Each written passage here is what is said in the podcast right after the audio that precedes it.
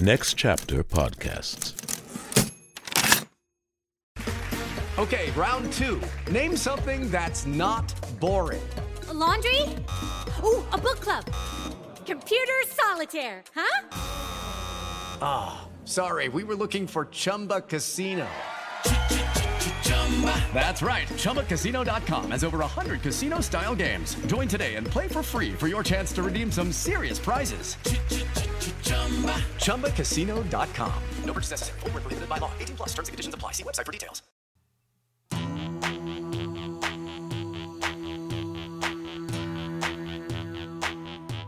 The 500. The 500.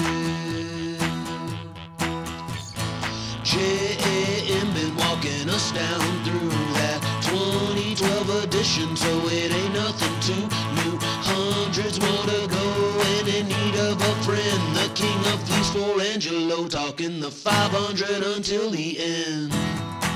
Talking the 500 until the end. With my man JM on the 500 talking the 500 until the end. We go down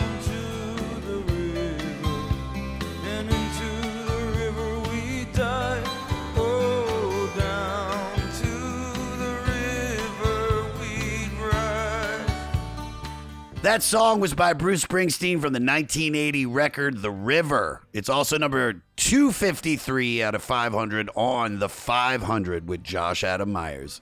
You're listening to the only podcast that's going through Rolling Stone magazine's list of the 500 greatest records from 500 down to 1. Also, it's done by a comedian talking to his famous friends. And if you're looking for in depth info, this might not be the one because this is a discussion about life, the album, and Gashluki. You want to watch the podcast? Well, you got to subscribe to the Patreon. There's only one way to see the full videos of me and my guests each week. Join the Patreon for $5 a month. You get to watch full videos, and for $25 a month, we're giving away merch. And I'm talking coffee mugs, t shirts, posters, hoodies to the Fleece Army. I will give you an official ranking in the Fleece Army, and you get to support the people that work on this incredible show. Peter, my editor, Emily, my booker, the the flagships of why this ship is moving are those two people, and JT, and Morty, and me. But go to patreon.com backslash the 500 podcast or find the link on our website.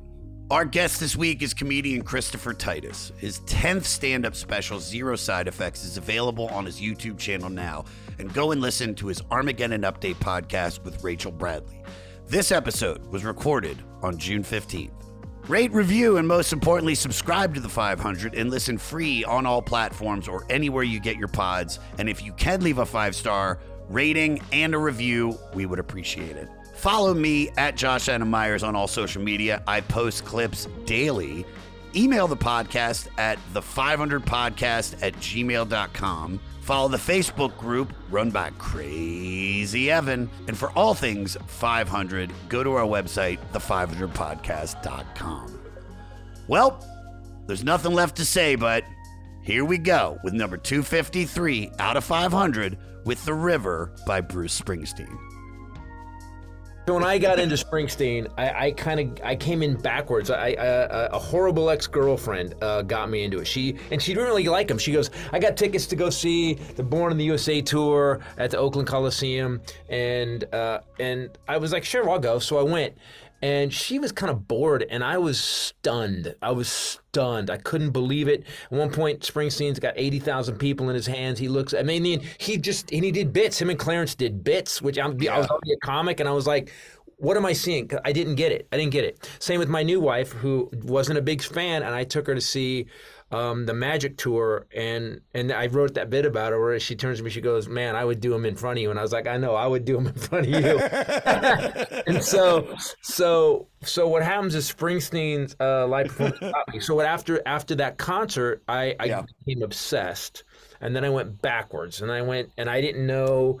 You know, I, I, I and over the years I've gotten better, but I, I went back to Nebraska. When I hit Nebraska, I, I, I, I literally sucked down that album as a as a staple in my musical diet. I didn't play anything else for probably a month, and then uh, I went back to the hits. And then right about that time, no, no, I, I was I was a fan through that, and then he came. The Born in USA was great. I know every song on that one.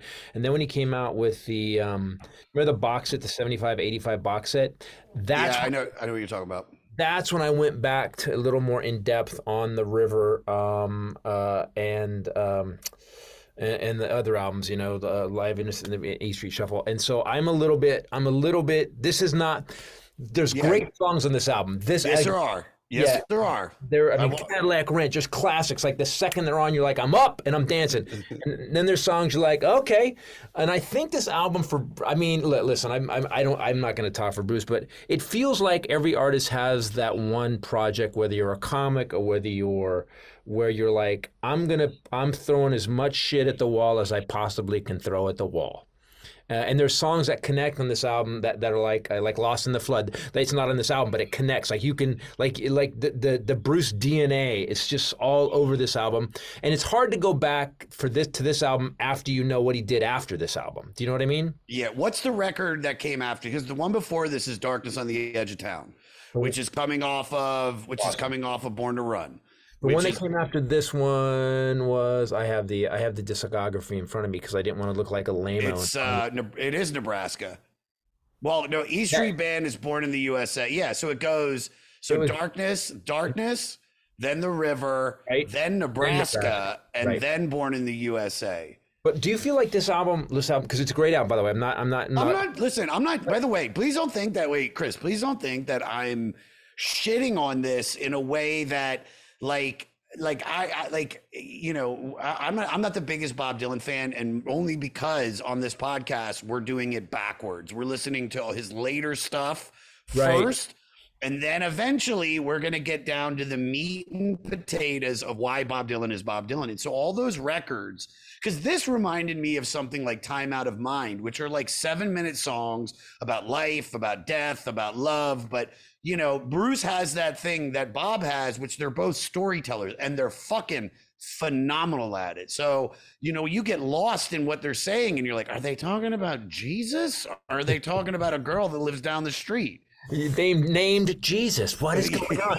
Uh, I, I feel this. So this album, but but then you got like Wreck on the Highway. The lyrics, it's not that long of a song, but it, it, it, there's a moroseness to some of this in the album. And then you go to Cadillac Ranch or or or, or Ramrod, and and and you, I, I, it's weird because there's so much in this. There's like you said, there's so much, uh, so many different genres in this 50s, 60s, you know. Uh, and then I was going through what were the hit songs. You got to remember when this album came out uh, disco was was it was peaking. Punk had started happening. The the, the Talking Heads had come out. Like this album kind of got I think got lost. You know, except for the hits. Um, Yeah. and, and like the River, I play the River. all I love River's one of my River's favorites. great. River's I- great. I'll do Chris. I'll say this straight up. Out in the street is one of my favorite Bruce Yes. Springsteen songs of all time. Yeah.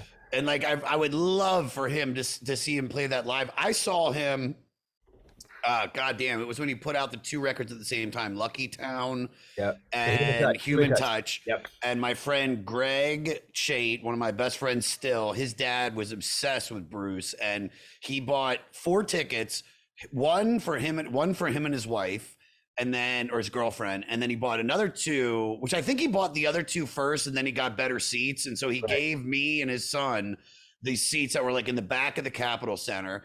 And I knew nothing other than Born in the USA and maybe a couple other songs that that Greg had played to me. We're young. I mean, we're uh, 12, 13 years old, maybe. And Greg's a little bit older, maybe like 14. But like that was like th- that was the first time I heard Born to Run live. I heard, you know, Thunder Road, which, you know, those are staples. And I mean, listening, of course, he played Hungry Heart. But, uh, you know, out of all of this stuff, those great songs that we're talking about get lost chunked up in between songs that are not bad. They're just not that thing that is like like born to run is just 10 songs all gold just from top to bottom. And then you have born in the usa same fucking thing. Darkness on the other town a lot darker but like just like the title but still it's like holy shit holy shit holy shit holy shit This just this just had that thing that made me be like, God damn, dude! Like, how many more songs are on this? Dude, I, I was working, at the, bro. I was I was working at the gym today because I always like to give. I give three listens. I give the initial go through all the way through. I have possibly on mushrooms. I listen to a record, and then I'll have at the gym. Does this work at the gym? And some of the songs do, some of the songs don't. But I remember I was almost an hour into the workout, finishing up, and I was like, "Oh, the album's probably almost over." And I was like, "Fuck, I have Oh, another." oh no, it's 20 not. 22 minutes and my walk home is eight. So I didn't even get to finish it. And I fucking did a hardcore workout today. Yeah, there's a couple songs on this album that literally are already encapsulated in "Lost in the Flood." I, there was three songs I was like, "This is they." He did this song. Uh, he did this song.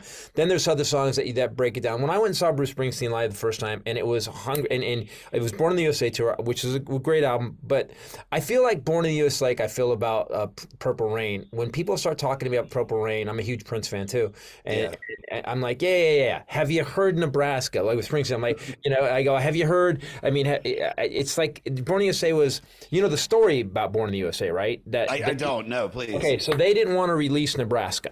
So they so the record company he brought him Nebraska and he did it on that shitty reel to reel tape thing that he found in the beach and cleaned it up. So that's why it's got that weird. And they couldn't re do you know they couldn't remake the album. So he wrote those songs. Nebraska's a demo. Did you know that? I did not. That's the fucking demo. So what happened with that? With that, what happened with that? So Springsteen found this reel-to-reel tape recorder, re- recorded it in this one room, this this farmhouse he was renting, um, recorded it, did all the songs, Johnny Nine, all of them, and then gave it to the record company. And uh, they said, "Is this what you really want to do?" And they went in with the band and tried to recreate it. They couldn't do it. it every, every time they did it, they were like, "This is not." that doesn't sound as good as the demo because the fucking t- reel-to-reel recorder had slowed down like four percent. So it had that weird haunting, and it made the fucking it made the harmonicas weird. It made the guitars a little weird. And that's why Nebraska is such a really crazy artistic. So he turned it into the record company, and he hmm. says, "This is what I want to put out." And they said, "Blow me, we're not doing it." so, so he goes, "If you do this album, if you put this album out." I'll give you a pop hit record. And that's where Born in the USA came from. I mean, looking over the track listing, because I've listened to Nebraska, which, you know, a lot of the killers, uh, you know, influence has been from that record. Born to Run, especially, but, you know, their the Pressure Machine, their 2021 record, is basically a homage to Nebraska. And if you look at it, Nebraska rules, Atlantic City is phenomenal. Yep. Johnny 99, Open All Night, Highway Patrolman. I mean, those are all great songs. And that's also a great record because if you look at the personnel of it, it's all Bruce, much like. Fuck, what was the one that we did? Oh my God. The what was the one with uh, uh Tougher Than the Rest, which is my favorite Bruce Springsteen song. The one he did after the divorce. You know what? You we're, we're here. We're Well, no, we that's, that, that album has a lot of duality. Uh, um, uh, we got it. We, just we had- know it. no, we know, we know. it. Uh, um, ah, not Adam, this is when you're supposed to jump Why in. am I doing? Tunnel of Love. Tunnel of Red Love. Love. So Tunnel- the title song. That's that album has such duality in it, man. Because so if you know Bruce Springsteen, if you're a fan, I, I, I told people when that album came out, uh, and I because I was already a monster fan, I had, I had sucked Yeah. down Nebraska. I was in, and that album came out. I turned to friends, and I was like. Bruce is in trouble. Like, like, have you heard this album? I go, I go, his marriage isn't working, and something else is going on. And they go, you're kidding? I go, nope. Listen to this album. You know, all the way from Tunnel Yeah. Love, which is which is like, oh, that's some hope in that song. Let's let's take this risk. And then they go, then um, uh, turn, went out this morning. The house is dark. Hit the engine. She wasn't turning. Went out and parked a mile for hit the engine. She and, and it's like you realize, oh shit, something's coming apart. And that was right when the divorce hit. Like it was. Yeah. So you knew I, what I love about Bruce is uh, like all great storytellers, uh, whether you're writing a book, doing stand up, or, or anything, is that you can. Pryor was a great example. Like whatever he's talking about, it's pretty much happening. But I think on this album, I think the river, and he says it in an interview. He said, "I was looking. at Great artists can actually see things and write about it without experiencing it." You know, without being in it Yeah. wrote the river about his he wrote the river about his brother-in-law and what he was going through and so these are not personal songs but what bruce was doing was again great musicians can, can see something and write about it comics can do the same thing um, Uh, but uh, what Bruce did with, I think this was, I think this album really for me, you got to remember, you you just said it, Darkness on the Edge Edge of Town, Born to Run. He had these fucking monsters, like monsters, Monsters. where you're Yeah. like, holy shit. Um, where you can tell it's an artist again with Purple Rain. You can tell Prince went in with Purple Rain and went. Every song on this album is going to blow people's brains out the back of their head. Yeah. And I and I think this album he had so much success. I think I think he the record company I, I mean imagine what he was going through in 1980 imagine. He's so he's he's got all this stuff. He's having this weird artistic kind of like what do i do now? Is this all there is? He didn't have a life. He'd been touring constantly.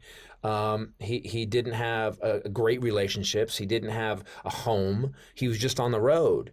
And so he wrote this album and that's why he said like this album wasn't the best time for him and then whatever happened, then he wrote Nebraska, and I and I think he found. I think Bruce really found out. Um, I don't. I it really had. I, I don't give a fuck after this album. I think, and that's that's when Nebraska. Because you got to remember, what year, when Nebraska came out, nobody was dropping something like that. Nobody. No, no, and but yeah, I think you, you made a really good point. I also think it probably after you've had the run of albums that he had prior to this, and like with Born to Run being an album that is not just you know commercially successful, sorry, commercially successful, but also critically.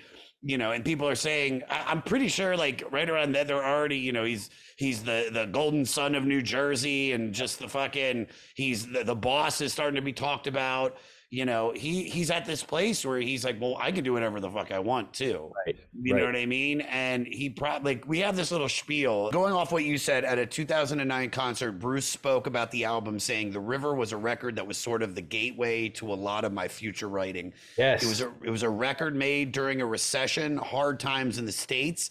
Its title song is a song I wrote for my brother-in-law and sister. My brother-in-law was in the construction industry, lost his job, and had to struggle very hard back in the late 70s, like so many people are doing today.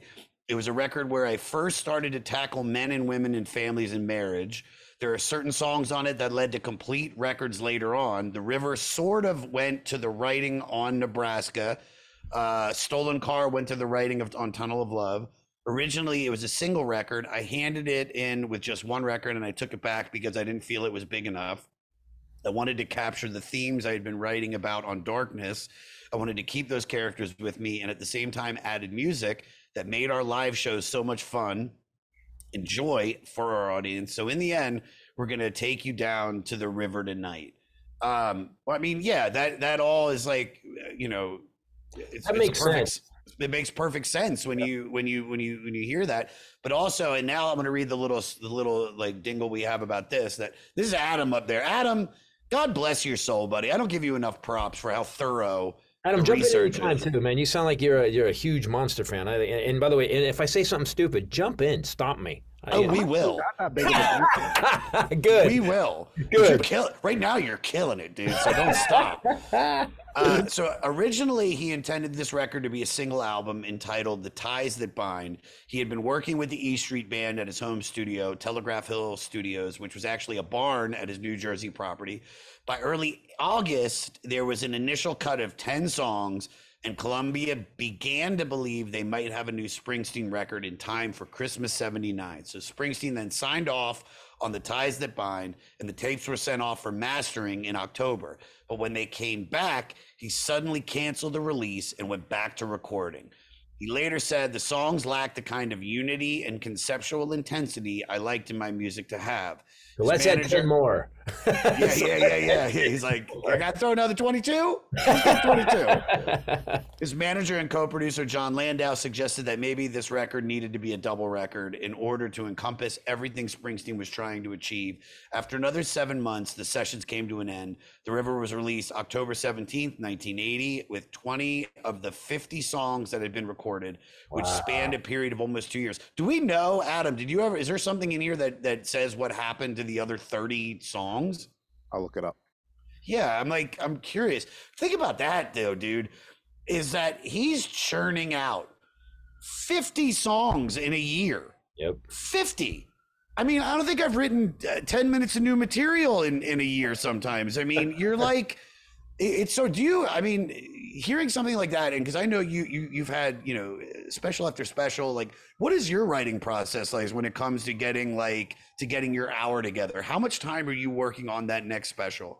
Oh man, it's weird because uh, because Springsteen's Springsteen, uh, Lily Tomlin, Springsteen, um, uh, Pryor, uh, and Prince are actually really big inspirations for me in writing. I I need to come up with a, what, what it's about. If I come up with like I'll come up with something that needs to be. It's weird, man. I and, and a lot of comics think I'm. I, I- I guess I treat comedy too precious, man. I, I, I what, what's this show about? Like the last one was about you know COVID and stuff, and it was about my near death experience and how none, nothing really matters. And so once I had that, I'm like, okay, now what else is going on, and how do I thread this? So then I start writing bits to thread it, and it's weird, man. Uh, um, live performing will edit, will edit itself out. Like like Yeah. I'll be do I'll, I'll write what I think is the show, and then just by osmosis, all of a sudden I'm I, what the fuck? I was doing the, this bit that worked well. Where is that bit now? And so then there's a bin. I have a bit. In fact, voice in my head, um, which I where I tell the Bruce Springsteen story, is literally a bunch of just a bunch of bits that were I wrote for other shows that just got cut out. Cut, I had this pile, like 50 songs. I had this pile of it was basically stories of me being a raging fuck up, and I realized I go and I all of a sudden I go, oh, that's thematic. Every story about me being a loser. Let's do that special. And so. Uh, um, so I get it. I get, I get it. It's it's interesting that I've read some stuff about Bruce where he he gets min- he really gets it has to be right it has to be right. And I, I i have this weird thing about writing where if i can get to something if i can get to 97% of what i want i'm fine. The effort it takes to get that 3% never pays off as much as the first 97 so and it's 200% more effort to get that 3% now now it may happen on the road over like you know a year of doing the show uh, But yeah, so I mean, well, we're always we're always editing on stage for sure, and I mean, you, I think when you start pulling together stuff and jokes start getting dropped, it's almost like, all right, well, at least I have these for the next special. So the Yeah. next, nothing the next special, just the next time I go out on the street and start hitting the clubs again, it's like I've got I've got these jokes that got edited out. I mean, but but but you're also a very you're a great storyteller, so it's almost perfect that you're doing this because your stand up is is like a Bruce Springsteen record. I mean, you're you're Ah. taking us through. You know what I mean? It's like dude, the no, no, the that new is- one, the new one really is a new one. Karen Monsters is all about my. It, it starts with my my first memory in life, which is going to bars with my mom when I was four.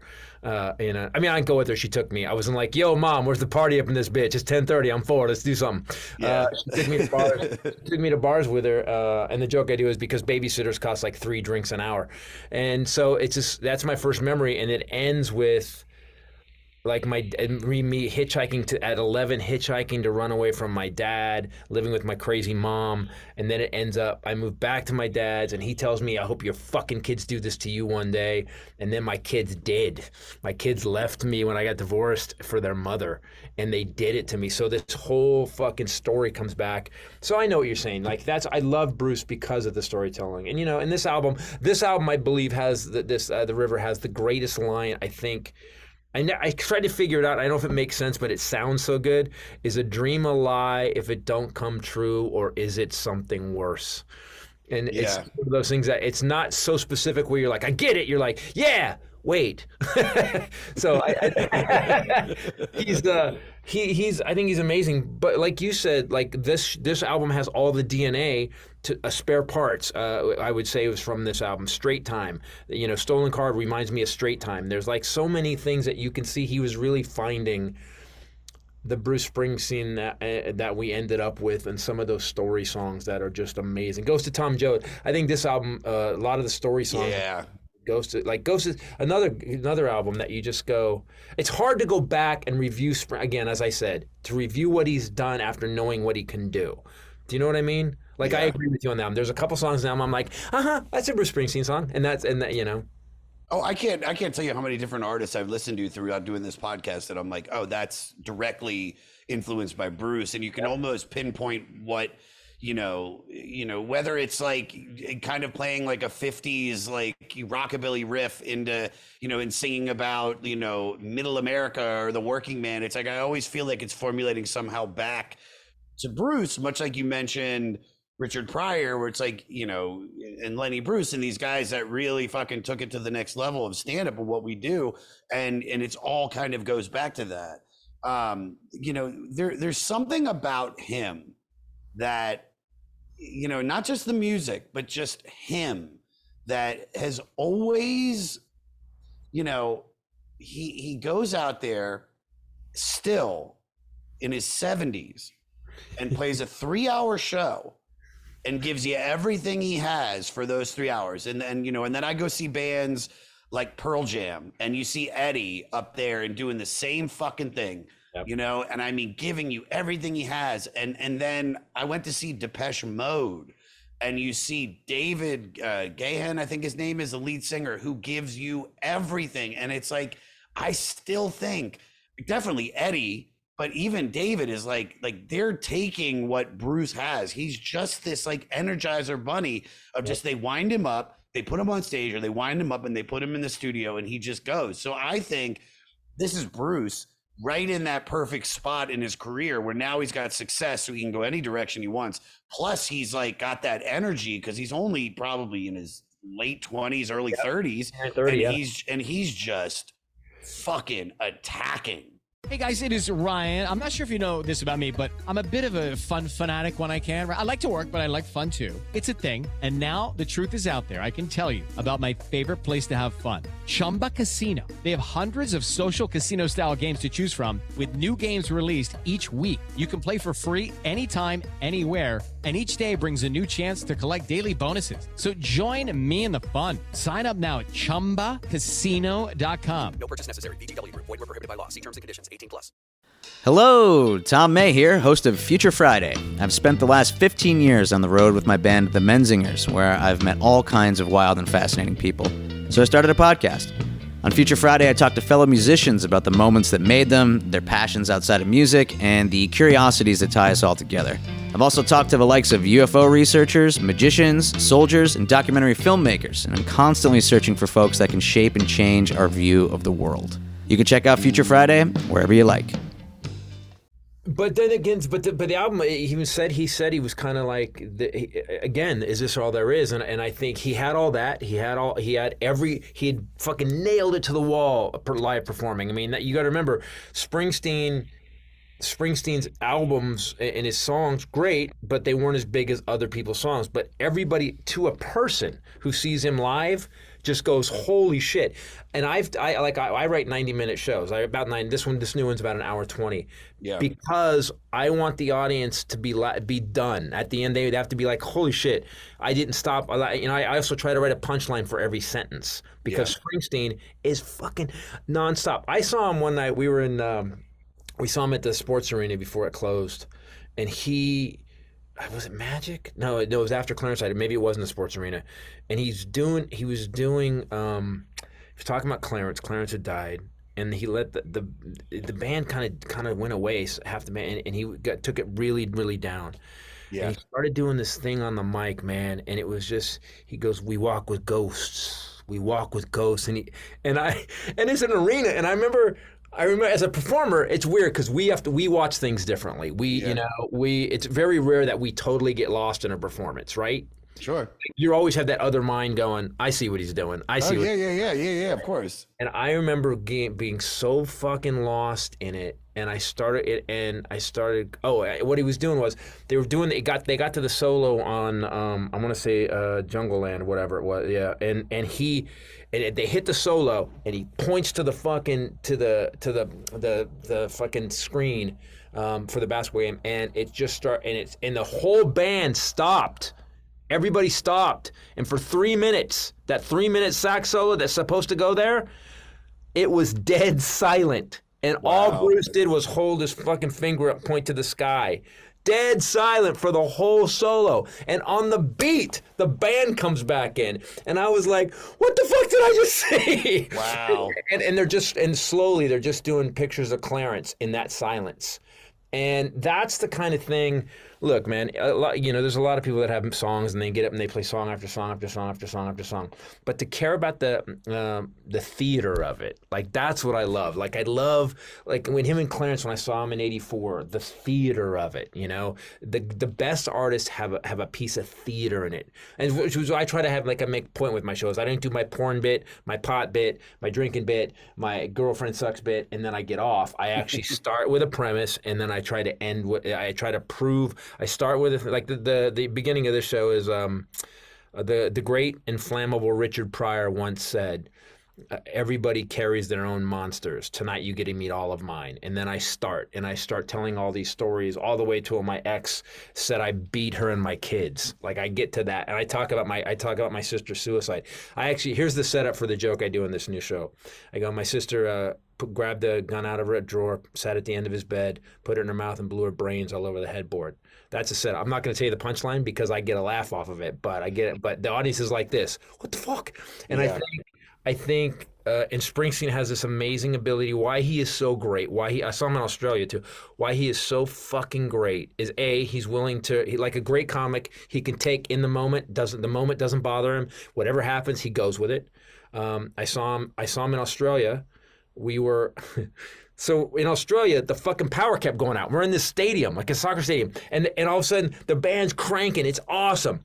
Um, this is the this is the Rising tour, and fucking the, the fucking sound goes out. Like the like the like everything shuts down. They get it back working again, does it again. Ten minutes later, sound goes out again. Sound goes out one more time. Bruce Springsteen walks to the edge of the stage. He sits down like that. Sound comes back on. He goes, he goes, everybody, I want to just say out in out in Sydney tonight. If you're using your blow dryer, please turn it off.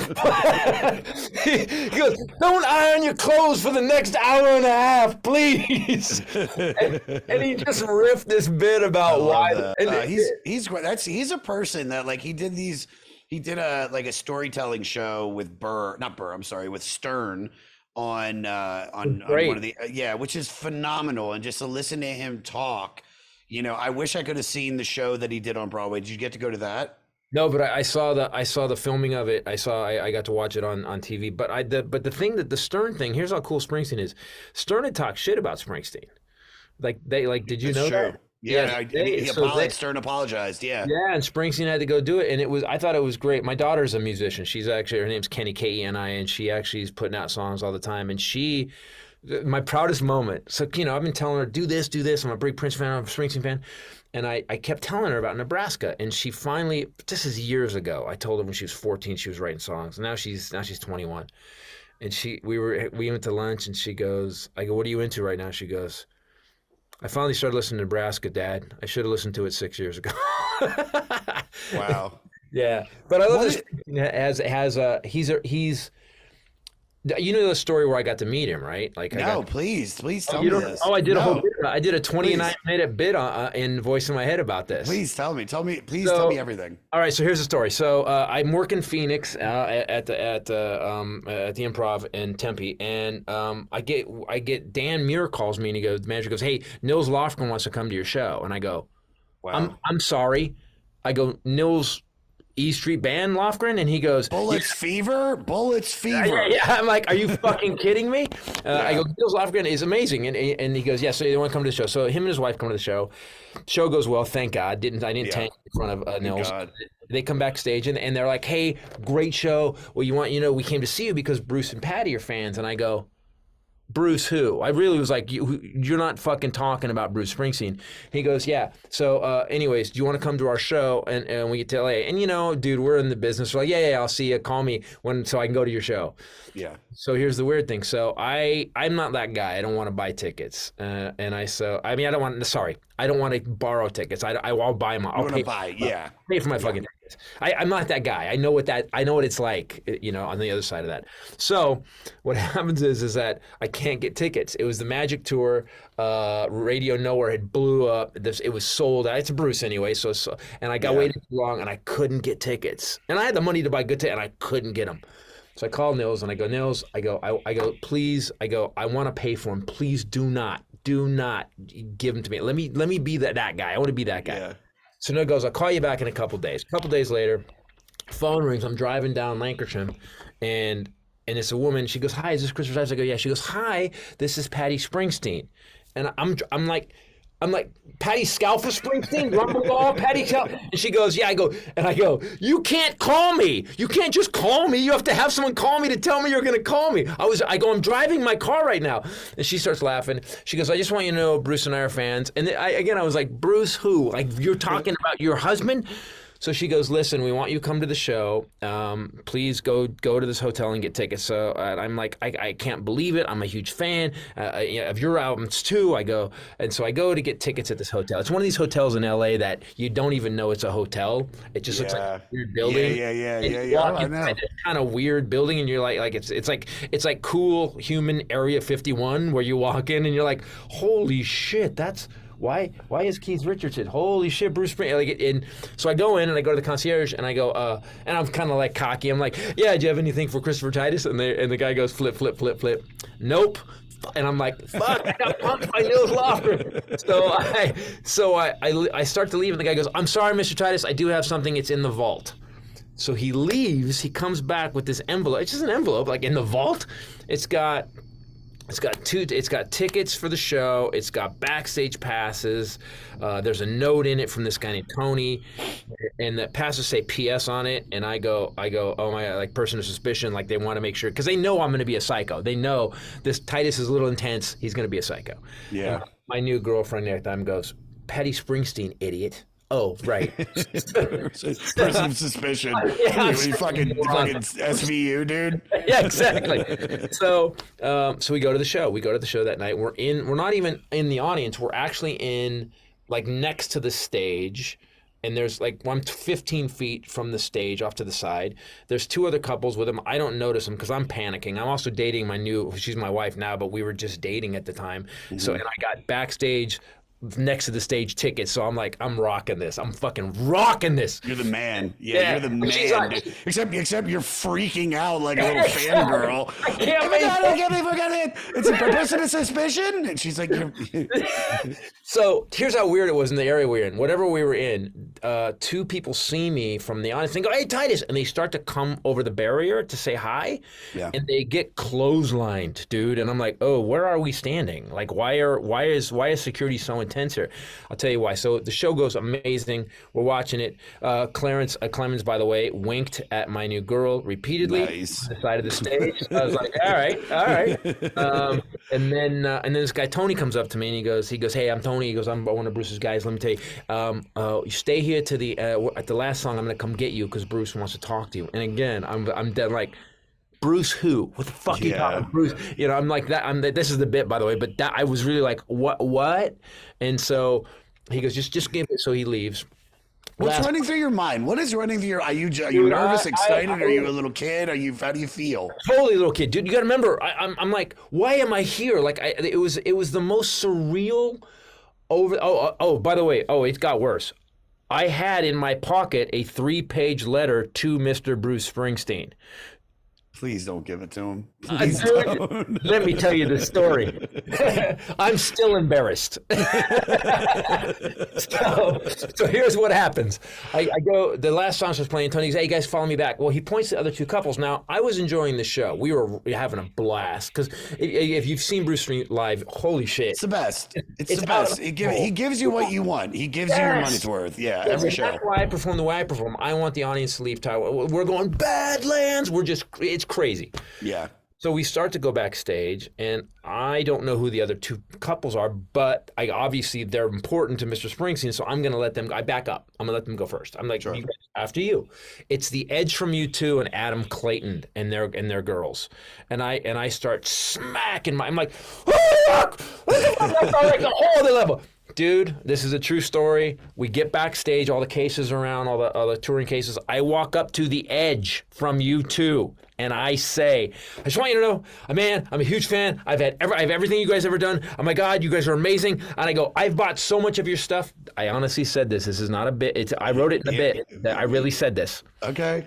the edge from U2 in the face and I say, dude, I bought so much of your stuff. I paid for that shirt. And- dude, dude. And the edge and the edge goes, you you ever have someone like come up to you after show and they're just they're just so much you're like you, you got and Yeah. Edge, Edge just looks at me and he goes, Great. My girl Rachel, she does this. Here's what I say to the edge. By the way, she's she her friends like run tours for Linkin Park and stuff like Yeah. big guys. She literally standing next to me, edge. She goes and walks oh, the fuck away. She left me. She Yeah, you're being a you're being a dildo, bro. You're like you're being a fucking hand job. You're embarrassing her. Dude, I was such a goofball. She was gonna fuck you tonight, and then you and everything you've done is like, I, this over. is the guy. It's This is the guy. Okay. Uh, dude, I you know I, I respect anybody that gets so. I sit down on a case and I'm just sitting there. Then Henry Winkler walks over to me with his wife, and Henry Henry goes.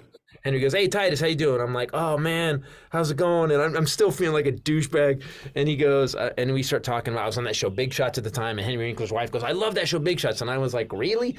And so, uh, and I and I go, "Yeah, the scripts are a little weird." And Henry Winkler stops me, and he goes, "Hey, don't ever complain about the scripts. And because I was a writer on my show, and I go, yeah, yeah, I know. He goes, no, no, no. Ron Howard told me once. He goes, he goes, it takes it takes a long time. It, an error. Uh, it's impossible to write a good script, uh, bad script.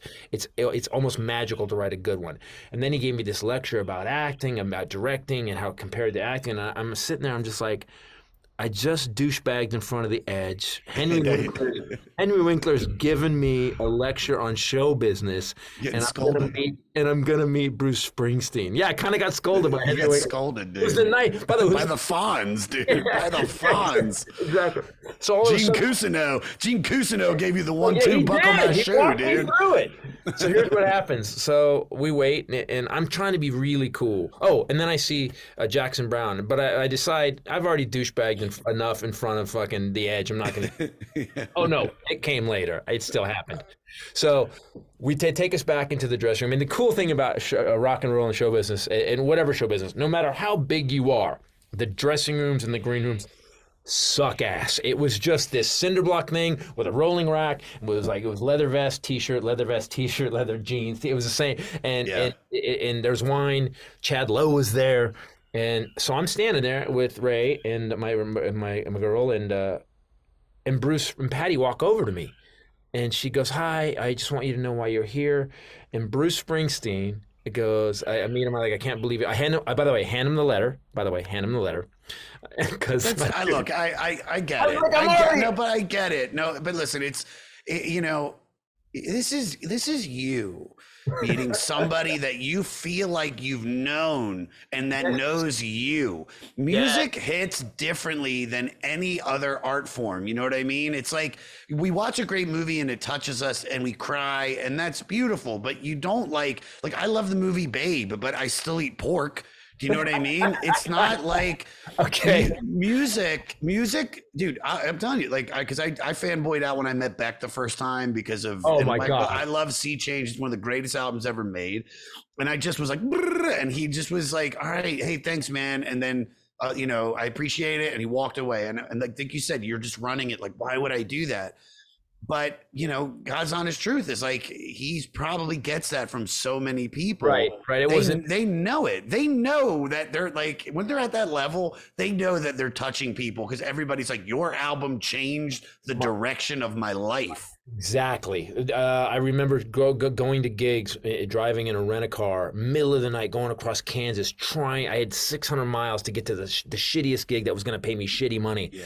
With Nebraska playing, which do not put Nebraska on in the middle of the night during a fucking during a during a rainstorm with lightning, because because a state trooper come in, it's the state trooper, and you're like, ah, shit, it's a, it's a Stephen King novel at that point. So, uh, so so what happens is, so they, she goes, I want you to know, uh, um, and Bruce goes, yeah, man. He goes, so. Uh, so uh, my son Evan, he, he- by the way, Bruce, it just tells stories. He just does. He just that's he's not making that shit up. The stuff he's talking about on stage, he, you know, and he, he goes, my son Evan used to come home every night, you know, and he would uh, eat dinner real quiet, and then he'd go in his room and disappear, and you know, and uh, and he did it for like three months, and then one night he came out and he had the box sets to your TV show, and he said, Dad, this show taught me a lot about life.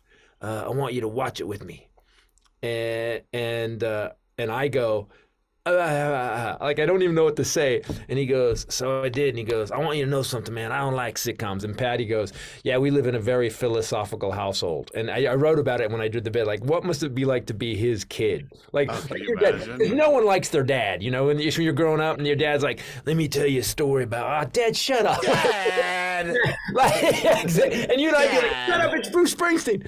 you're So- embarrassing me, Dad. Put the guitar away. So he goes, that TV show you did, man. He goes, that he goes, he goes. I don't like sitcoms, but that show, man, that show was art. And I just stood there and I didn't know what to do. Oh, oh! Not only did I give him a three-page letter, I have these buddy makes these cool skull rings, and I got him and Patty's size, and I each had them had silver skull rings. So I'm That's married. great. I'm Yeah, actually that's great. married. I'm married to the Springsteens right now. Uh, then what happens is I give him the three page later, and he goes, "You want me to read it now?" And I went, "No." Did you hear what I did to the edge? no. So he takes it, and then they go talk to other people, and I go over to Jackson Browne. Jackson Browne, Running on Empty, was the the this the, the penultimate album in my dad's life. Running, he would wake me up at seven in the morning for school to Running Empty at full volume. He put speakers in my room. And I thought it's because he liked me for a day. Turns out he wanted to have an alarm clock that he could control from the living room.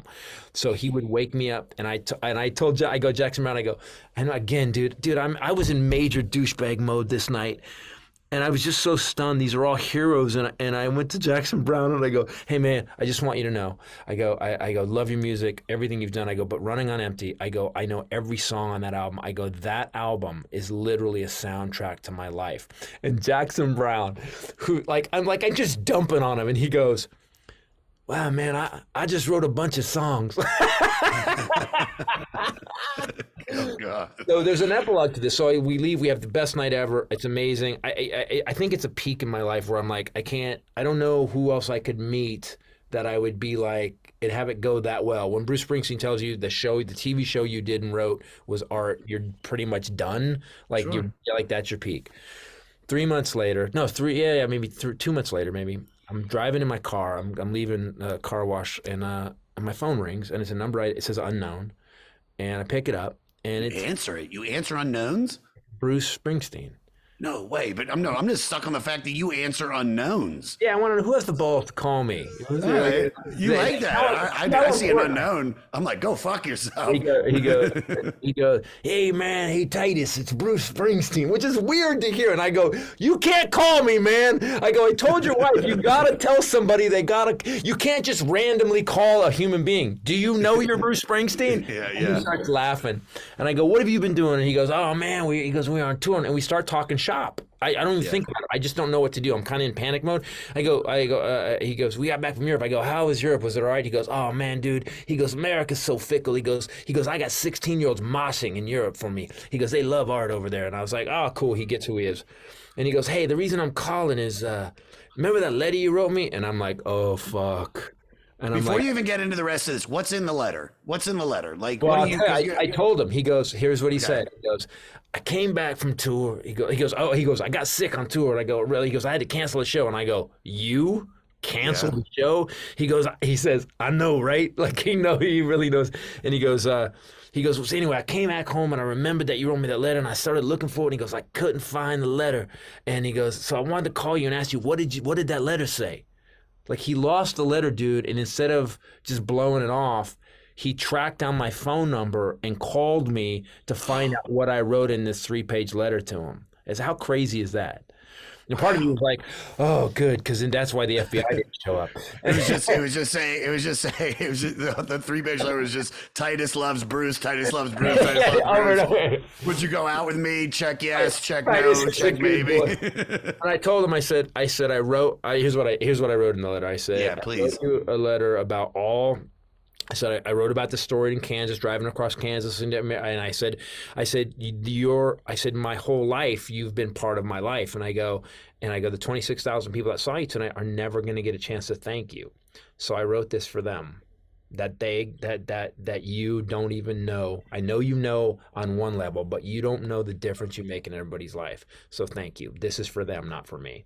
That's perfect. He's That's like- perfect, dude. That's like that's better than I thought it was gonna be. I mean, yeah, especially after the itch thing. Oh my god. Hey, this is Chris Santos, host of Delirious Nomads, the Blacklight Media podcast. part of the Sound Talent Media Podcast Network. Delirious Nomads is a podcast about all things heavy metal, as well as breakdowns of your favorite combat sports. And me being a chef and all, we'll be riffing on some food talk every week with very special guests from across the globe. Listen and subscribe at soundtalentmedia.com. Hey, this is Chris Swinney, formerly of the Ataris and currently host of that One Time on Tour, part of the Sound Talent Media Podcast Network. Have you ever wondered what it's really like on the road? The highs can be euphoric, but the lows can be crushing. Join me every week as I chat with industry pros about what it's like living out their wildest dream and, in some cases, their worst nightmare. Past guests of the show include members of NoFX, Pennywise, Bad Religion, and more. Listen and subscribe at soundtalentmedia.com. but that's beauty. Like that's you got to, you know, we we it gets lost on us, and you know that you know with all the stuff that we do, that you know there's there's people regardless of what level you're at. Like you know you're on a bigger level than I am, where you've had the TV show and you've had multiple specials. But I'm seeing it now, even just from posting clips and doing doing a, a small Netflix special. Like it, it's like people will reach out and they're like, "I was dealing with this in my life. I had your special, dude."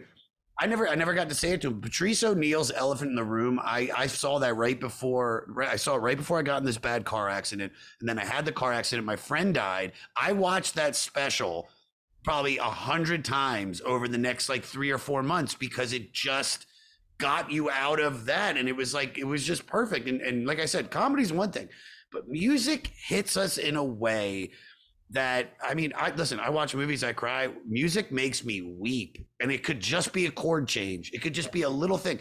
I go see Billy Joel once a month at Madison Square Garden and and Really? any- every time I'm on mushrooms, but every time every time he plays scenes from an Italian restaurant, I, I just weep. It's like it's such a beautiful song. And there's it's just and it's just this I don't know what it is. It just makes me think of so much. And, There's and a song. got- there's a song. Springsteen does, and I can't. There, I can't hear it without just losing my shit. Uh, Walk like a man. There's a song, and it's off. I think it's off Tunnel of Love, and and it just every time I just turn into a eight year old boy crying about his dad. You know, it's Yeah. it's. And so uh, you're right. You're right. Comedy doesn't do that. And once you've seen that show, you're like, yeah, I saw this bit. I can watch some comedy. Pryor, I can watch Car- Carlin. I can watch, but I, I watch it like a comic. I don't watch it like a like I'm into it again. I go, how's he doing this? What's he doing? But you're right. Sure. The music will take you to a place, and, and Springsteen's music. It's because it's so cinematic, man. I mean, there's a movie script I'm writing right now that was inspired by racing in the street. Um, uh, it's not this. It's not the song, but I mean the imagery in the song. He's so fucking cinematic, man. He's our Twain, a, a- a musical Twain, musical Steinbeck. I mean, there's just so. It's so. It's perfect. No, I want to go off what you're saying. So from doing this podcast, I like I said, I was a very mid-level Bruce fan. Respect him, love the hits. I've listened to some of the deeper cuts on the big records, but for the most part, it was like if Bruce is coming around, I'm going to go see him. Uh, you know, it's unfortunate this last tour. I either I'm on the road or or like I'm missing. I'm, it's just I had a wedding on one of the days at MSG, so I didn't get to go. But from doing the podcast, we did Tunnel of Love tougher than the rest. I mean, I could listen to that. It just and after hearing him explain it on that how it was either the Howard Stern thing or it was in his in his show on Broadway where he's like he's like I'm you know I'm I'm used goods I'm damaged but he's like and I can't give you much but I'll tell you I'll I'll be there in the end with you. I'll I'll ride down you know I'll fight I'll fight with you. And, and that's it was just this beautiful thing about like being this this like this guy that's broken but it's like but I but I love you and I'm gonna fucking I'll stick with you. And and it just after hearing it then it's like now every time I hear it it just gets me. I cry. And then from doing the podcast we did the rising and and dude like listening to that song the rising like i'm thinking about it now and i'm getting choked up because it's like god damn dude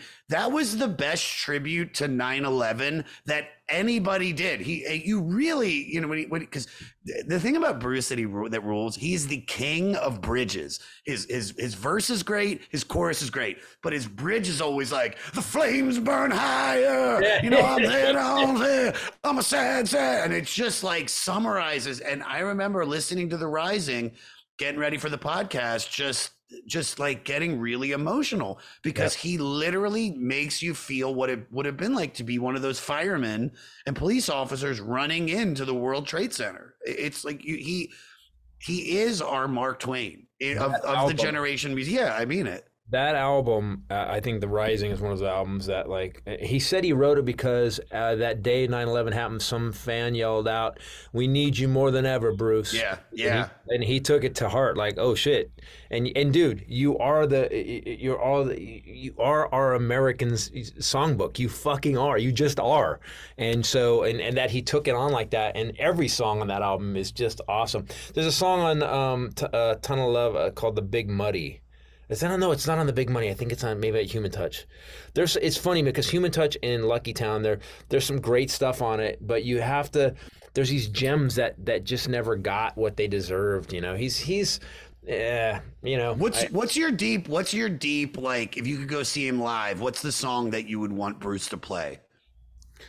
oh man, what have I seen him play live? Uh, you know, What, I, what, what hasn't he played that you're like, oh please, just like, like I I know this sounds so lame, but it's like for Billy Joel, I want him to play I Go to Extremes so bad, and he and it's like I always miss the show that he does it, uh, and then There's a song called "Straight Time" I love off of Ghost of Tom Joad. There's "Spare Parts" I would love because "Spare Parts" always had, it's dark but it has this rock thing to it too, and it's uh, uh, but Big Muddy man, it's such this weird kind of marshy New Orleans bluesy thing that I just I, I just I'd like to see him just.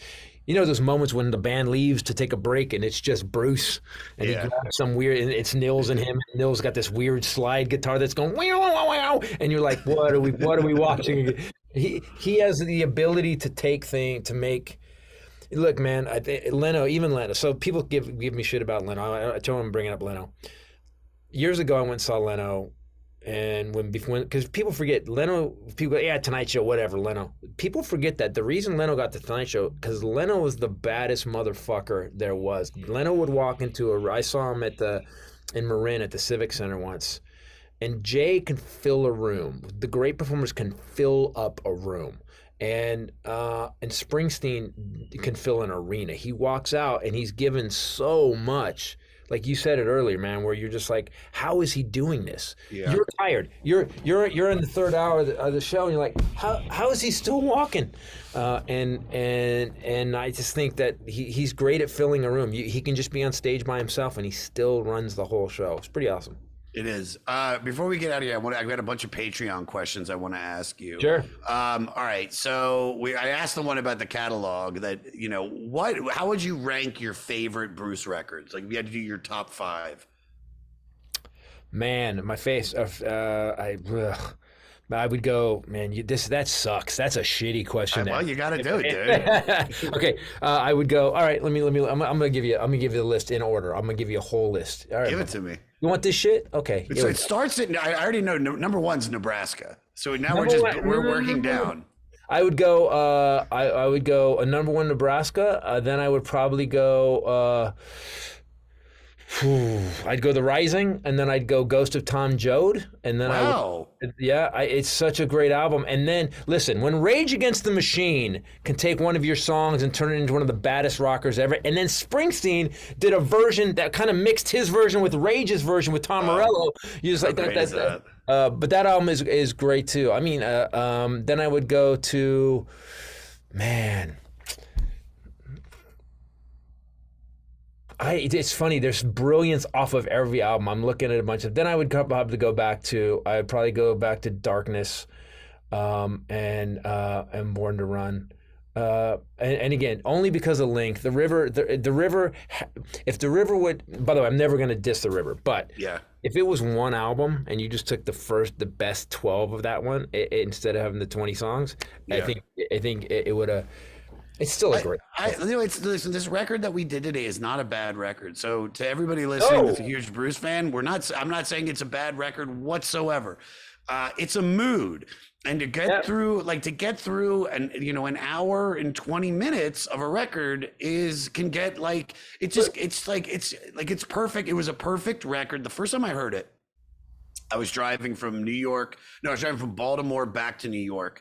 And and it was it was great. It was nighttime. You know, I was in a rented Camaro, brand new, just fucking zipping down 95 or zipping up 95, and it was it was great. But I mean, I'll be honest, I was like, this has got to be over soon. And then you're like, holy shit, there's nine more songs left. Well, here's And what I'll it- say. Let's let's go to it. Uh, let's go. Let's go. What's on this album? Because it is a brilliant album.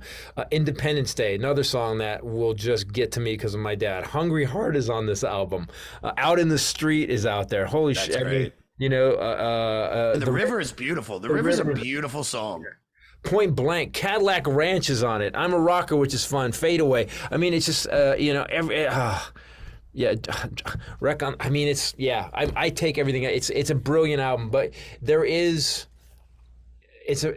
I, I Would think- you put You can tell it's. Eh, I will say this. There's a there's a couple of specials I've done where I go that special. I needed to do that special to be able to be good enough to write and pull off this bit two specials later. That's what I think this album is for him. There's great shit on it, uh, and, and there's and, and there, but there's stuff that the DNA he laid down in this album, the DNA for the next ten albums.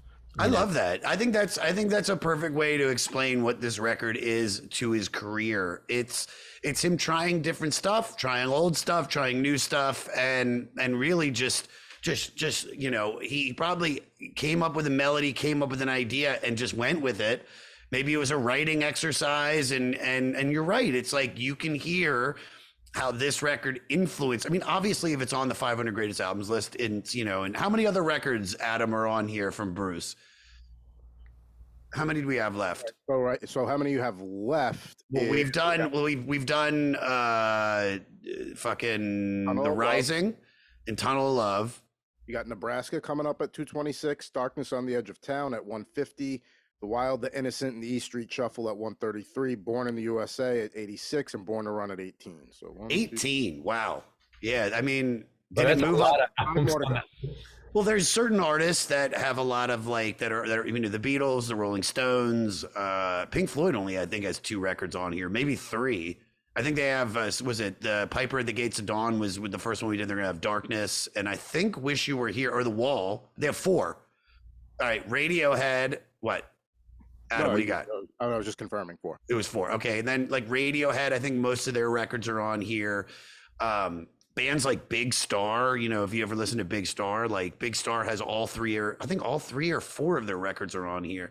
But Wow. Bruce, Bruce is one of the guys. I'm talking like he's got what about six albums on here. I mean, this guy is like you said, he's one of the dudes that is arguably writing the Great American Songbook. Yeah, he- Him, yeah, he- Dylan, Billy Joel, like these are the guys that you can talk about in the same breath as Cole Porter and Duke Ellington, and and I mean and and literally have have valid points of why they're the heir to them. If aliens landed, if aliens landed and go, explain to me the United States, and you just handed them the Bruce Springsteen live 75 to 85 box set, and you just went, okay, this is it. And then you handed him, then you took some singles, The River, uh, The River and The Rising, and you said, just listen to these. Uh, they would come back with a semblance and a vibe of what America is. He's really has a way of being to encompass it. And and again, he was doing it when he was 29 before he, even- he before he'd experienced life that he has. He was writing about life just by noticing it. That's why Tunnel of Love is so much different because that's fucking his life. He, Yeah. he, you know, he really took everything he learned observing and then wrote, took it to experiencing. Uh, and that's why the rising is so good too, man. I mean, that's why when, you said you wanted me on this album, I was like, oh man, this wasn't okay. I'll do okay. I'm in. But uh, but there's This is other great. Oh, dude, I'm so glad you came onto this. This this is one, I'm a fan, and two, like you care, and your energy is making me want to listen to Nebraska now. And like, as soon as it's over, I'm putting Nebraska on. I'm gonna feed my dog, go on a walk. Like, it's it's great. So I I want to have a question. Do you like because when we're talking about some of the greatest bands in the history of music, you know, Yeah. and you're you, and I'm I'm talking world and America. Do you feel like Bruce gets that respect in that discussion? worldwide he does. Worldwide he does. I mean, he sells out. He sold a million tickets when this last tour when they announced it. He sold a million tickets in three days. Wow. And Nils, ca- I'm friends with Nils Lofgren, and Nils calls me. He's like, he goes, "Well, I'm going on tour." I go, "Yeah, I heard a million tickets." He goes, he goes, I go, uh, I go. He, oh, so here's Nils Lofgren, by the way, is the hardest working man uh, uh, guitarist I've ever heard. So he goes, I know we're going on tour. So he goes, he goes, I'm. He, Bruce gave us 50, 60 songs, and so I call. They have to learn because they're playing all over. So Yeah. he calls Bruce, and he goes, "All right, I'm already working on it." Bruce goes, "Hey, man, don't worry about it." We just sold a million tickets. He- so, so uh, yeah, he get, Bruce told me on the phone that phone call we had. He said, he said America is really fickle. They like whatever's shiny that week. He said uh, Europe. He goes, they really appreciate artists. They really, really appreciate it. He said he said he lo- loves playing Europe. Um, that's what he told me then. And and I think over the years though, he's really he's really become ours. I don't. I've never been to a show that wasn't sold out with Bruce ever. You know. Oh my god! I mean, the MSG tickets were going like floor seats were going for like four thousand dollars, and, and they were worth it. Like that's kind of like I was. I remember I said to myself, "All right, like I have a budget in my head of what I'm willing to pay for Bruce. I'm willing to go up to about twelve hundred, maybe fifteen hundred for a good seat." Um, but it's also, you know, like I've heard some people say he's lost the energy just a little bit. It's even like this whole Billy Joel thing where Billy's done, you know, he's goddamn like six straight years, six, seven straight years of playing MSG once a month, except for during COVID. And I've been, God knows how many times since I moved out here. And the last show I saw with my sister, I, that was the first show. I was like, oh man, I feel like he's losing it just a little bit. But I mean, the guy's in his 70s. Yeah. You know what I mean? It's like, how many times can you play Uptown Girl and be fucking excited about it? And I think sometimes you just, you know, mm-hmm. Bruce is is one of those things where it's like we just people need him so much and they need him to go out on tour. You know, but dude, you're in your 70s, your body. I mean, I saw Iggy Pop at the Palladium, and that motherfucker gave you everything he had for the two hours of that show. But the thing that stuck with me more than anything was after, and he's got his shirt off and he looks, you know, weird because his skin's all, you know, kind of 70 old year old skin. And he fucking got the crowd in the palms and they're going nuts. And then he goes, after the encore, he goes to walk backstage and he's limping. Like you could see him, like he's in pain. And Yeah. but he he'll still go out there because they he dude Bruce needs it I think as much as we do. Yeah. Oh, yeah. The yeah. From uh, I mean, I mean, imagine being the guy. It's funny because we were talking about on the river. He was at 29. He didn't know is this all there is, and then he lived a life. Uh, and got all those things he said he was missing, and then he went back to like, yeah, I'm gonna go back to that because I guess this is all there is, and, and and he tours hard. Nils Nils said he, they're on tour for a year, a year, Yeah.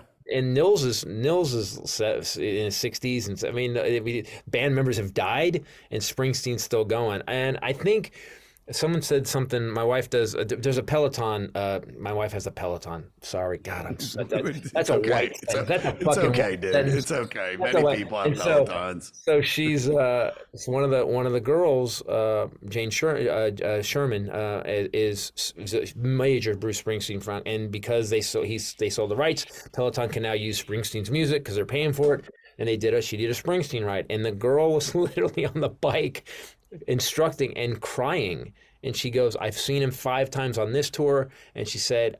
She said, and I'm sad because I know this won't last forever. Because you got to remember, you know, we, Bruce has been around Yeah. forever. Yeah, I and, know. And now he's 73. And I don't know how, I mean, what do you think, man? How much longer can he go? I, you know, and this is why I go see everybody now. I go see everybody because I I missed. You know, I I'm, I'm such, and even though it's it's like it was such a guilty pleasure. I'm a huge Neil Diamond fan. I talk about him all the time on the podcast. Of just awesome. it's just it's just somebody I like. He's just been there, and I'm like I fucking love him. And I I finally got money, and I missed all the shows that he was doing in L.A. Uh, and and now I'm like, oh, now I can go. And he's got Parkinson's. He's never going to tour again. And so because of that, anybody. I'm talking like I, I was. I'm a very passive Clapton fan, and knowing about he's like this, even though he's kind of like a you know a bastard and a racist piece of shit. I still went to go see him.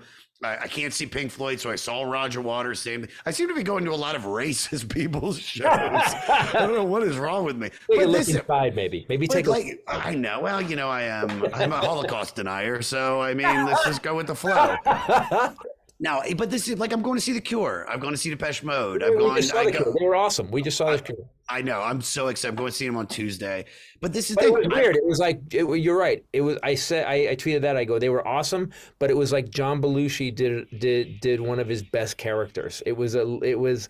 It, they were great, but it was. I. I, I was. I, I- here's how good they were. A buddy of mine who we just took, uh, Zach, the guy who played my brother on the show. Uh, he I turns. know Zach. I used to run into him at, at Cha Cha, uh, the Cha Cha. The, what was that bar in L.A. The Cha Cha Lounge Oh, or something. I remember I met him and I spoke with him because he also played Scott Farkas in the Christmas yeah. Story. Yeah, yeah, yeah. He's still. He'll still ride. He's still riding that horse too. By the way, man.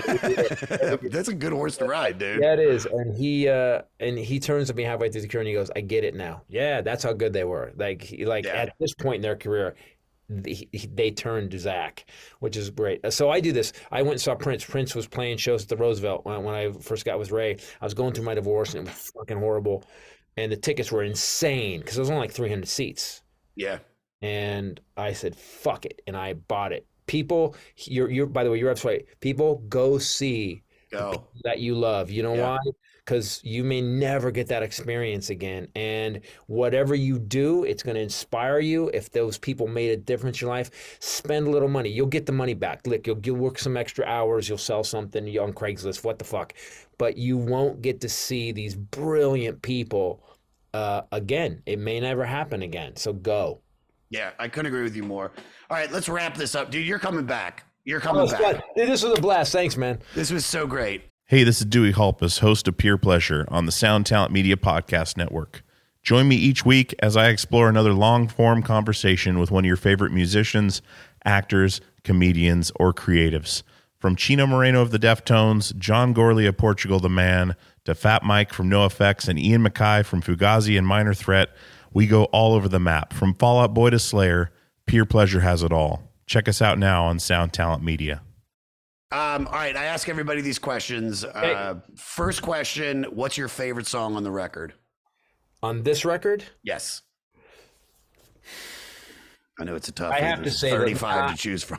no, I'm calling. I'm gonna call the river. I play the. I have a. I, I play guitar and I play the river all the time. There's so much. That entire song uh, is such a. It's such a screenplay. It's such a screenplay, and it's dark, and it still has hope in it. So I'm not even playing it because it's popular. I love it because it's just a. There's a reason. There's a reason the, the album was named the. That song Sure. is. bad. It's got, it's got. I know exactly what you're saying. It definitely, out of all the songs on this record, it definitely is the one that just seems to stick with you the most. I love "Out in the Street." I think "Out in the Street" is such a perfect rock and roll pop song. It, it's. I don't think it gets the. It doesn't get the uh, the the justice I think it deserves when you talk about you know Right. fucking the Bruce Springsteen catalog. But it's, like, killer in concert. Holy shit, is that fun, fun song? Oh my, concert. oh my God, dude! I think it's up there with Born to Run. I, I just, I love it. I love it. All right, what do you skip over on this record? Is there anything that you're that you're just passing through? Uh, you know, so I think that like the wreck on the highway, wreck on the highway. It's it, you know, it it's um, it's it's for his even for a Springsteen song, it's a little morose. It, some of the other songs that are slow uh, on his other albums, there's a story. There's such a solid story. Wreck on the highway. It just. I don't know. It feels like a throwaway, and, but Bruce's throwaways are still, you know, a killer. But I, I, Sure. I yeah, I just go through it. yeah. All right, I respect that. All right, I can have you? guilt. I have guilt. I'm sorry, Mr. Springsteen. Sorry. All right, yeah, I, just, I love this question. Can you fuck to this record? Oh, man. Uh, uh, yeah. Well, yes, yes, because I'm, I'm. Yes, of course you can. Yes. In fact, I would. I, I, then I would love wrecking the highway at the end. Of course, I, I, I, I gotta have to fuck for three hours though. That's yeah, a, it's if you try to make it through, dude. It's 82 minutes. There's gonna be a lot of foreplay, dude. There's a lot of foreplay. a lot of cuddling. a lot of it. Yeah, massages. This- There's no way. I don't think I can get through. I get. I'd probably get to Hungry Heart, and then I'd be like, okay, we're good. We're good.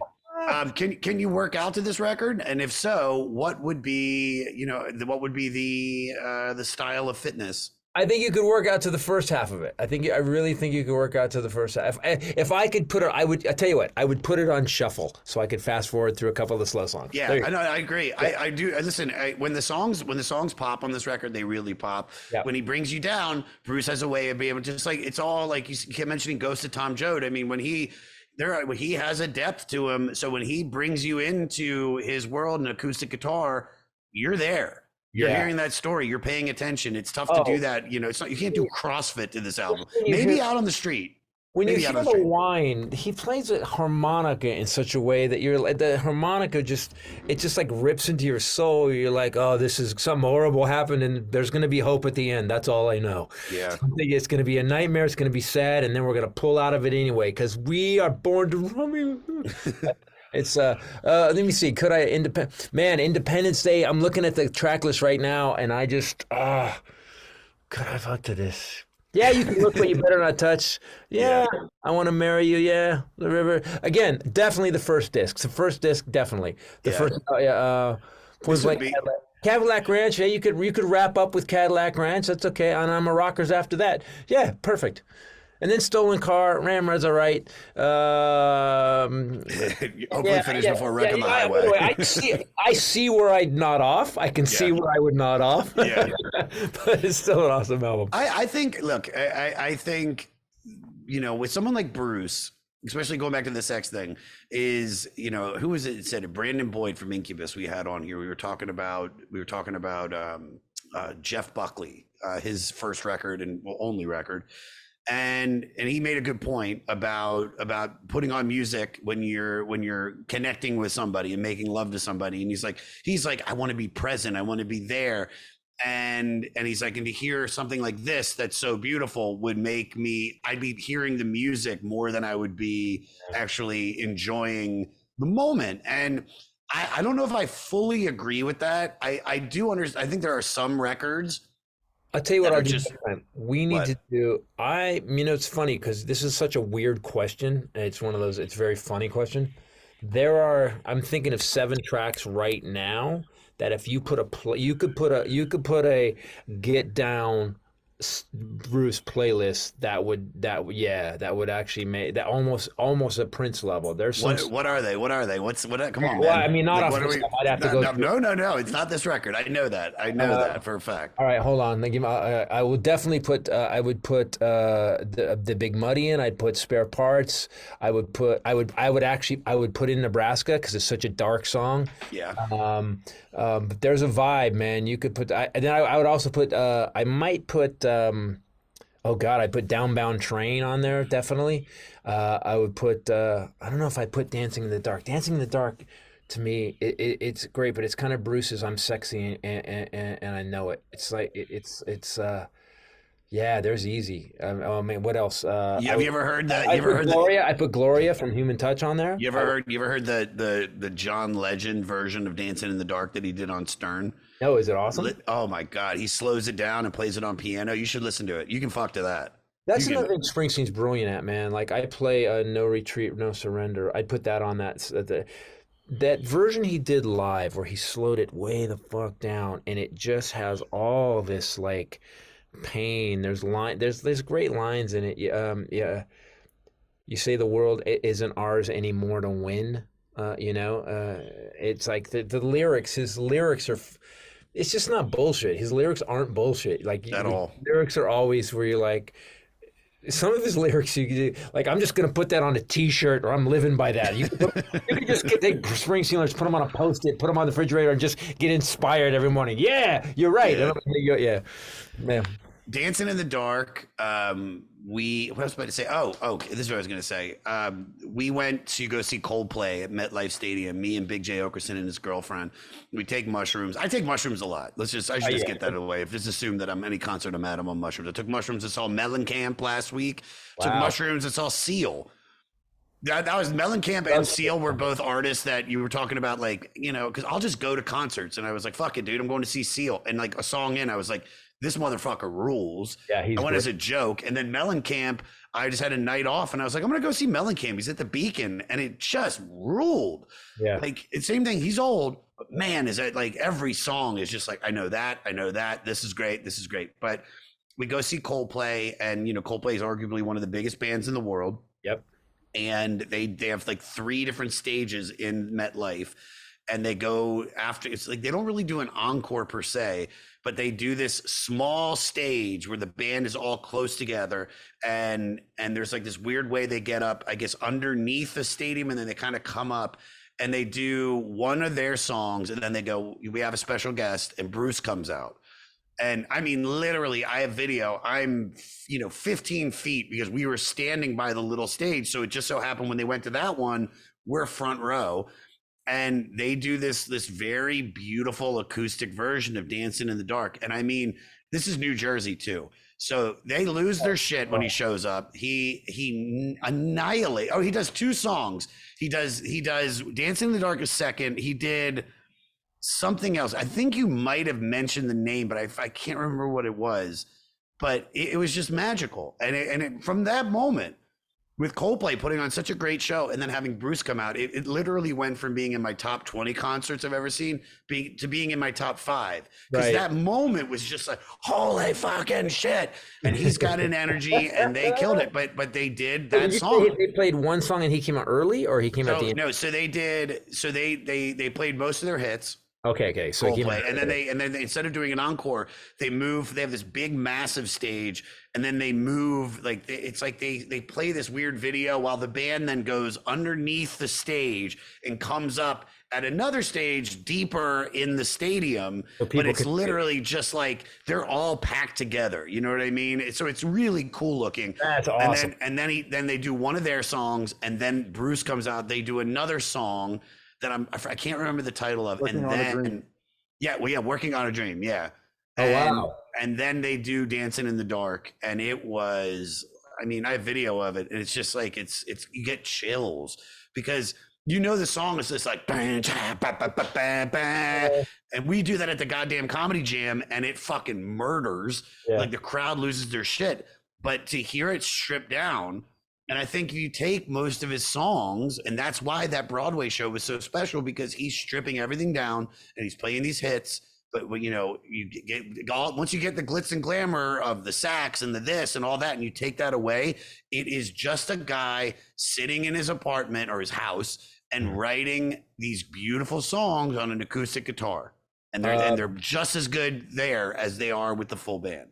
Born in the USA stripped down is one of the like like I mean when Reagan was like yeah well I was born in the USA and Bruce was like I'm gonna make a statement. Did you listen to the song? Because the song is not a good Yeah. thing. and the version that he does the original version of it wasn't that big banging. It was like it was born down in a dead man's town. It's like it's the darkest where you get it. And he he's brilliant at that. He's brilliant at just taking a song that rocked and go I'm gonna turn this into the this most heart wrenching ballad, this gut turner, and uh, and you know, man, thanks for letting me talk about him. It's weird you. Oh, my pleasure. By the way, how you just described. By the way, people, again, I want to say, go to concerts, go see live performers because.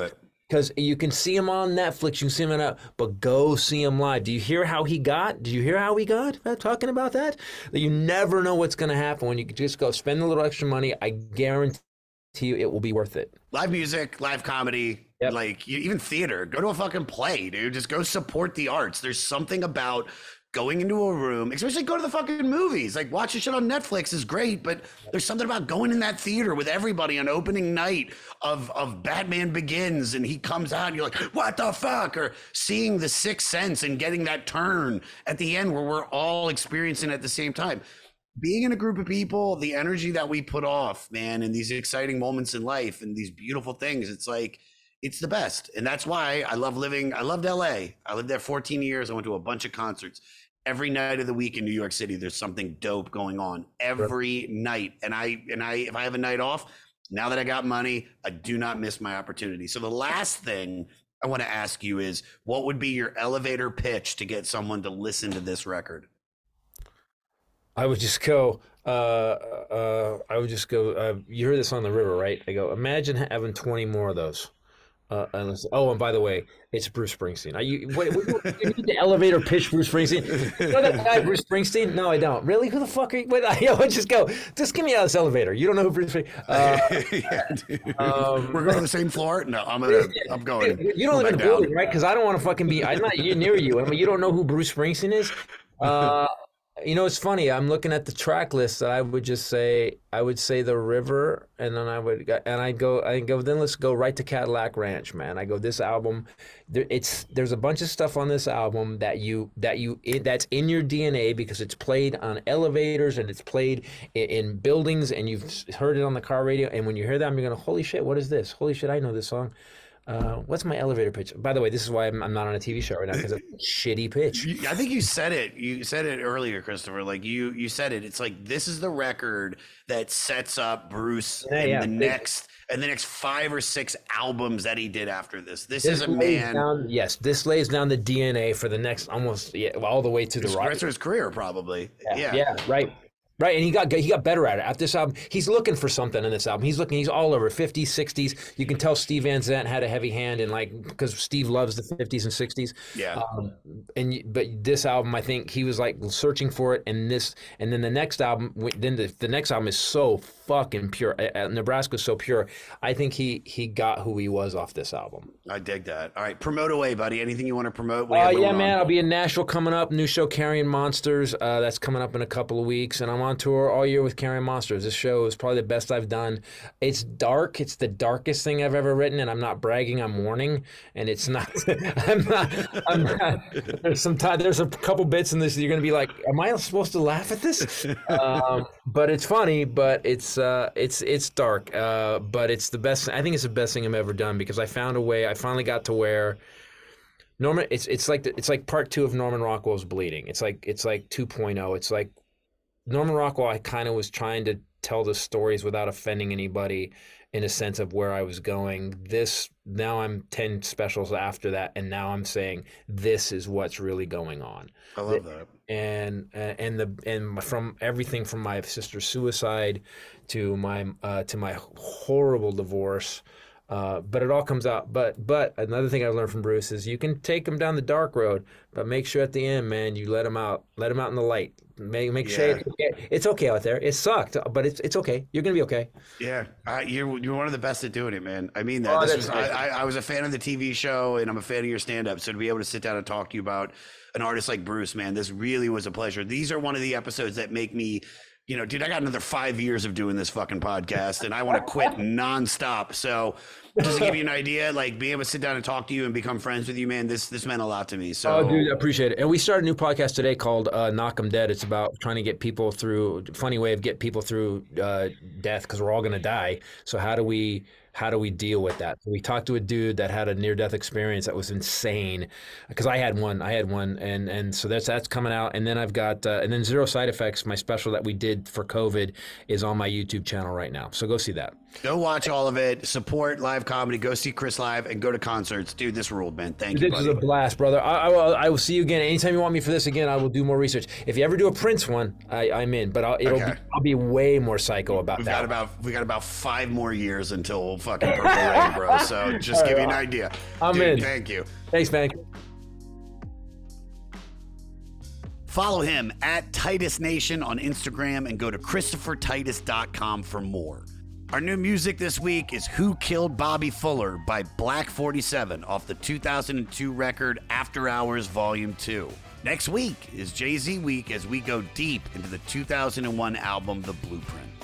And if you haven't heard this record yet, you got homework to do. Listen to the record, stay fleecy. Suicide. I just got mugged down in Tompkins Square when a skinny